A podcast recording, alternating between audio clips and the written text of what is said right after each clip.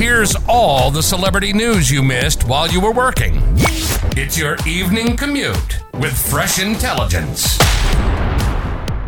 Kanye West has agreed to show up for a deposition as part of his bitter divorce from Kim Kardashian, only days after he blew off a scheduled grilling. According to court documents obtained by RadarOnline.com, Kanye was originally scheduled to show up for a deposition on November 16. Kim's attorney said the disgraced mogul was put on notice to appear. However, Kanye failed to show up. After he skipped out, lawyers for the exes hashed out a deal privately. Kanye has now agreed to show up in person on November 29. The reality mogul said she has been engaged in settlement negotiations with Kanye which, if successful, will result in the settlement of all issues or at a minimum limit the issues to be tried at the upcoming December trial.